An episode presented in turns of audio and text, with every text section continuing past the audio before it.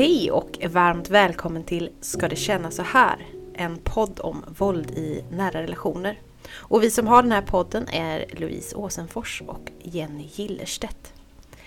I den här podden så kommer vi i samtal och med hjälp av inbjudna gäster och experter prata om vad våld i nära relationer kan vara.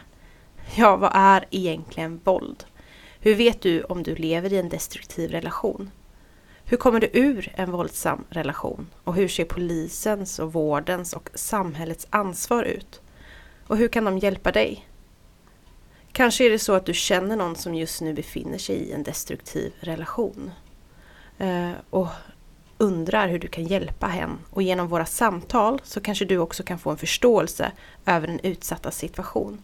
Och varför hen inte självmant lämnar. Ja, Avsnittet kommer också beröra frågor om psykiskt och fysiskt sexuellt och ekonomiskt våld, om normer, medberoende och våldsamma relationer hos unga.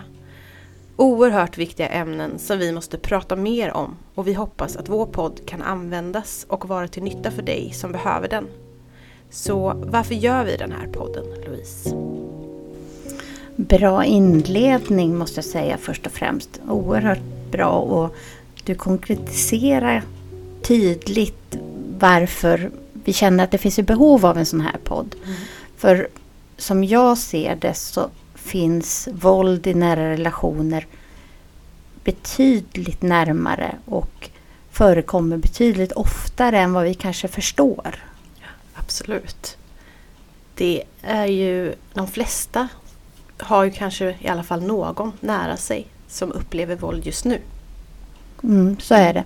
Jag läste häromdagen om att en tredjedel av världens alla kvinnor uppger att man någon gång under sitt liv utsätts för våld i nära relationer. Och det Framförallt så sker det inom hemmets väggar där man säger att man ska vara som extra trygg eller man ska känna extra trygghet. Ja, precis. Det är ju eh, fruktansvärda siffror och det gör ju också att man tänker att det är eh, viktigt att, att se och förstå hur de här um, hur man kan hamna i destruktiva relationer. För det är ju saker som bara kan ske genom att man, det blir normaliserat. Att man förstår inte förrän man är mitt i det, att man faktiskt blir utsatt. Och därför är det också jätteviktigt att, att prata om vad det är för tecken och hur vi kan upptäcka det både hos, i våra egna relationer men också i de nära oss. Så ställa den här frågan, ska det kännas så här? Ska det kännas så här? Mm. Jättebra. Och innan vi eller under tiden som vi börjar prata om att göra den här podden, för vi har ju alla runt omkring oss, eller båda två har vi ju runt omkring oss människor som har varit utsatta eller är utsatta för våld i nära relationer. Och jag gick omkring i och funderade på människor som jag har ganska nära mig. Att det har förekommit egentligen i stort sett under hela mitt liv så har det funnits någon typ av våld. Mm. Och det, det är som du säger, det förekommer på många olika sätt. Att det inte bara ett, ett fysiskt våld utan det kan finnas också maktutövande eller psykiskt våld. Att man inte är någonting värd och liknande. Och, och en gammal släkting till mig, det fick jag ju reda på för jätte jättelänge sedan utan att jag egentligen reflekterade över det. Men mm. hon var otroligt kon kontrollerad utav sin man. Mm. Att hon fick bara lämna hemmet för att åka till jobbet och direkt tillbaka. Han granskade telefonräkningarna, han granskade alla kvitton mm. så att hon inte gjorde någonting som han inte hade godkänt. Och det är som du säger, i det här det har blivit normaliserat och man Eh, eller vi funderar inte så mycket mer på det. Ja, ja, nu, nu, det var kanske inte så trevligt, men inte någonting mer. Nej. Att det fanns en systematik kring det. Nej, precis. För jag, jag själv har ju levt i en relation som har varit våldsam på flera olika plan. Och det som jag upptäckte i efterhand var ju att jag nu kan se när det började. Men jag kunde inte se det då när jag var mitt i det. Det här lite små naggande psykologiska eh, som gjorde att jag började ifrågasätta mig själv och det som hände runt omkring mig. Eh, och också sakta bröts ner innan det fysiska började. Och när det fysiska började så var jag ju redan så normaliserad i att det är okej att jag blir behandlad så här. Jag skulle aldrig tycka att det var okej om någon annan blev behandlad så. Men mitt egenvärde hade ju lyckats brytas ner så att jag förstod inte att, eh, att det inte var okej att det här hände mig. Eh, och det är också därför det är viktigt att prata om dels eh, psykologiska och det fysiska våldet. Det fysiska kan man ju liksom känna och se och det psykologiska också inom sig. Men sen finns det ju andra saker som det ekonomiska våldet där man blir utsatt för det och hur påverkar det. Men också tänker jag om det finns barn i relationen, hur gör man då? Um, nu finns det ju en lag. Det har ju, den har ju inte funnits uh, så länge. Det blir ju sedan 2021 egentligen. Som det nu är förbjudet, alltså olagligt för att låta barn uppleva våld. Mm. Uh, och det är ju ändå en ganska ny lag. Så det skulle vara intressant att under den här poddens tid se hur, har, hur påverkar det polisens arbete med att uh, hjälpa barn ur familjer där det är våldsamt. För det är som du säger att det har ju varit Barnaga försvann ju för länge sedan. Och det, men när barn blir drabbade i andra hand. Mm. Där, där finns det inte riktigt så mycket muskler ännu. Även om man säger i lagstiftningen. Men har det blivit tillräckligt mycket prövat juridiskt. Mm. Det är som du säger, det är Men en fråga då till dig. Tror du att det är någon viss typ, det är lite ledande fråga, jag ber om ursäkt. Men, men tror du att det är en viss typ av människor som drabbas av att hamna i en relation med våld? Nej, jag tänker att vi alla är eh, eh potentiella offer eh, för våld. Eh, det är ju, eh, jag tänker att en gärnings man som är eh, brukar ju vara väldigt charmanta och eh, jag tänker att personen som utsatte mig var ju alltid känd som den här snälla, underbara killen och eh, men han som är så trevlig. Mm. Eh, är du verkligen säker? Jag blir ifrågasatt för att de är manipulativa och och det också att, gör ju att man ifrågasätter sig själv för att när det är bra då är det ju helt underbart. Hur, eh, hur, ja. hur, om man lever i en sån relation, hur kan du förklara? För när man står utanför så, jag förstår ju inte det utan om, om det mesta är negativt så har man svårt att se att den här ljuspunkten mm. hade kunnat lyfta hela relationen. Och det är ju för att man är man tror så på den där ljuspunkten. Och den kommer ju mer och mer sällan. Men man tror att ja, men det ska bli som eh, förr. Och den där personen man blev kär i som lyfte upp en. Um, för det, det, är ju, um, våld kan ju, i nära relationer kan ju se ut på olika sätt. Det kan ju bli att man får det till sig direkt, att, att man hamnar i en fysisk eh, en våldsam relation. Men de destruktiva där det kryper på en och man blir nedbruten och sen börjar det fysiska. Då är det ju att, att det bra, bra, ibland är det ju riktigt, riktigt bra. Idag skulle jag inte säga att det var bra, men man trodde, jag trodde det då. Att ja men åh, jag har, inte, jag har inte blivit kallad för att jag är äcklig eller tjock eller jag har inte blivit eh, nedbruten med att jag har kommit sent hem eller att jag eh, utan idag så har han till och med kanske sagt att åh, eh, vad, vad god maten var eller ja, vad härligt att vi, vi ska gå ut på promenad tillsammans. Att man blir uppmuntrad plötsligt. Mm. Eh, När man förväntar sig det värsta så kommer ja, något. Bra. Mm. Och det kan ju också vara att eh, att man hela tiden, nej men det kommer inte hända igen för jag älskar ju dig och du är ju eh, superfin på de här sakerna. För då vänder ju diskussionen och pratet.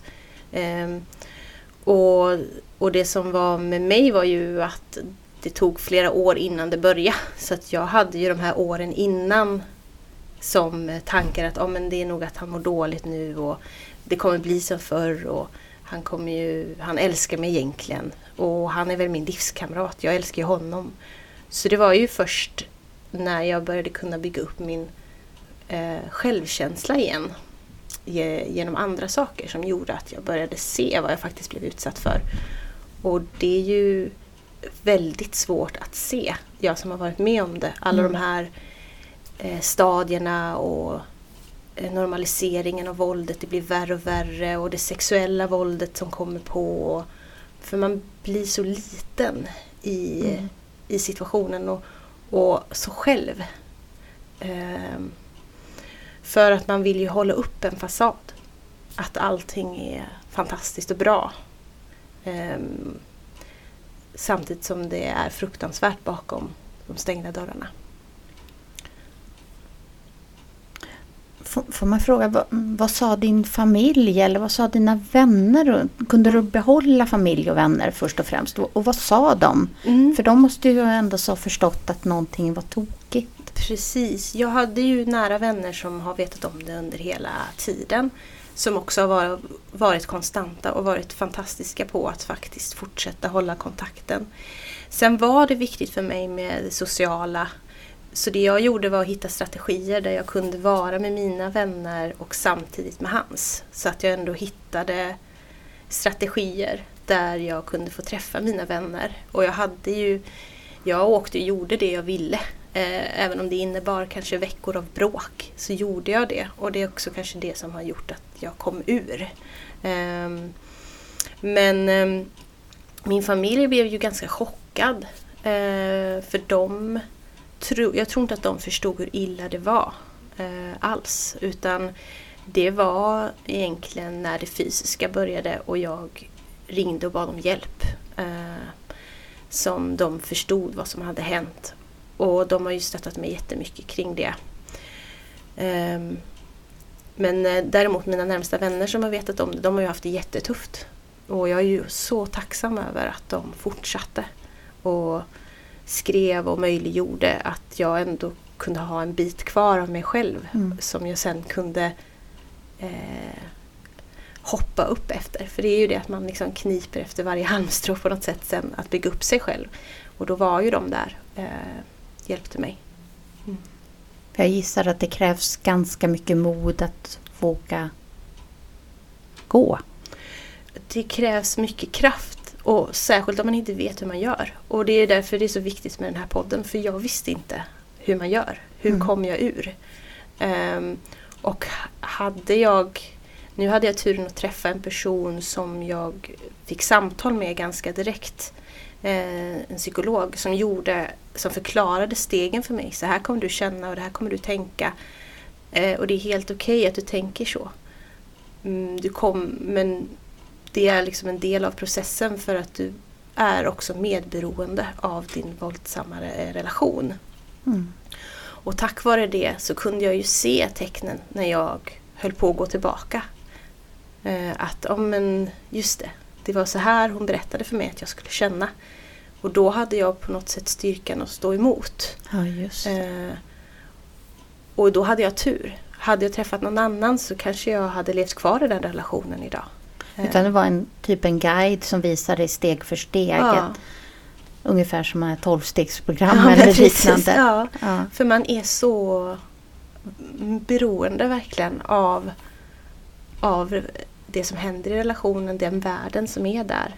Och särskilt om man då har barn i, med personen och sådär så blir det ju att man, ja, man är en sån, man är fast kan man säga. Det är svårt att komma ur.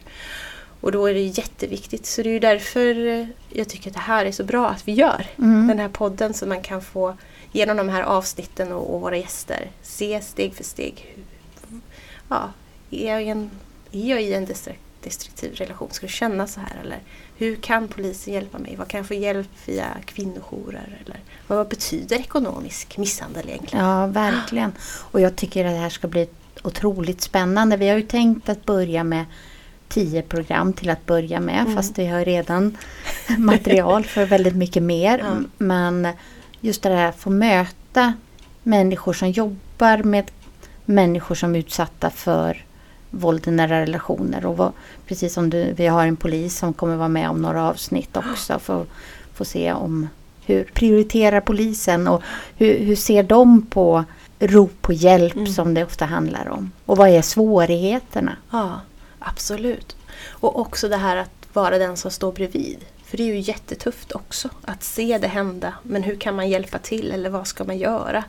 Ehm, det kan ju också vara svårt. Mm. För, för jag, eftersom jag fin, det finns människor runt mig som har varit utsatta och är utsatta. Det, det är svårt att veta hur, hur gör man en bra gränsdragning? Hur, eh, hur stöttar man utan att förringa det som personen är med om? Och, och mitt eget mående.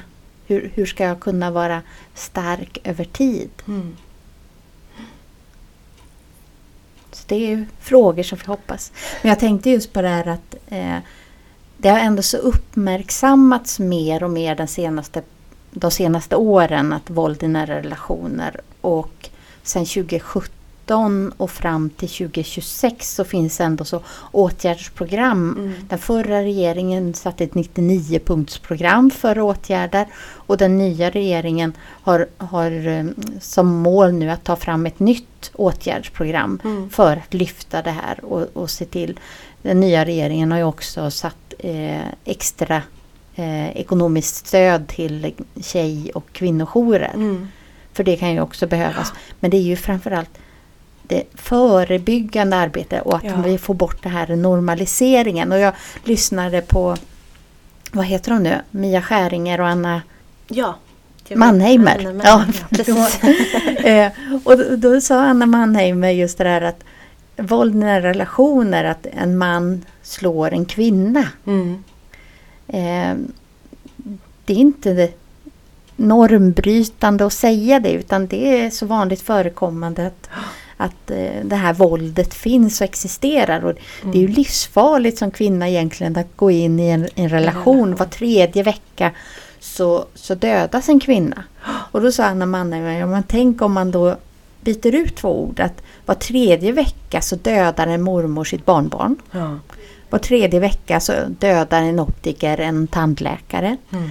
Var tredje vecka så dödar en lärare en, sin elev eller, och liknande.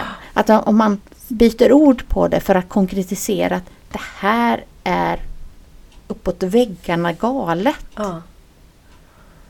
Precis. Och hur kan vi satsa extra resurser på det? Hur kan vi prata med ungdomar Mm. framförallt för att bryta en ganska destruktiv trend? Ja, precis. Och där är det ju, tänker jag, det sexuella våldet som är det som ligger närmast eh, till hand. Att det är där, där man har sett i studier och så att det ökar. Men också där blir det ju normalisering kring våld i nära relationer. Att det, eh, eftersom också finns ju en eh, dokumentserie på SVT som heter Hårt sex till exempel. Där Ja, kan man jag tittar på den Ja. efter att du rekommenderar. Mm. Precis, för där finns det ju en studie kring eh, där de gjort en enkät där det är så många tjejer som upplevt ehm, våld eh, för att det finns en jargong nu och det finns en normalisering kring att det är hårt sex som man ska ha.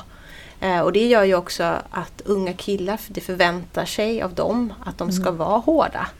Och det förväntar sig av tjejer att de ska gilla hårt. Mm. Och vad skapar det för framtid för de här personerna? För det är ju samma man kan se på de människor som tittar på porr där, där gränsen hela tiden förflyttar sig, att man, man kräver eh, grövre och grövre saker. Mm. Och då blir ju det också normaliserat för att det är ju väldigt lättillgängligt och man kan se. Så att det finns ju många eh, studier nu som visar på hur detta faktiskt påverkar oss eh, till att bli eh, dels mer våldsamma i nära relationer men också att det normaliserar att det är inget konstigt att jag blir utsatt. Mm. Ehm, och det är ju fruktansvärt trend om man ser till de unga idag och hur man kan jobba med de sakerna.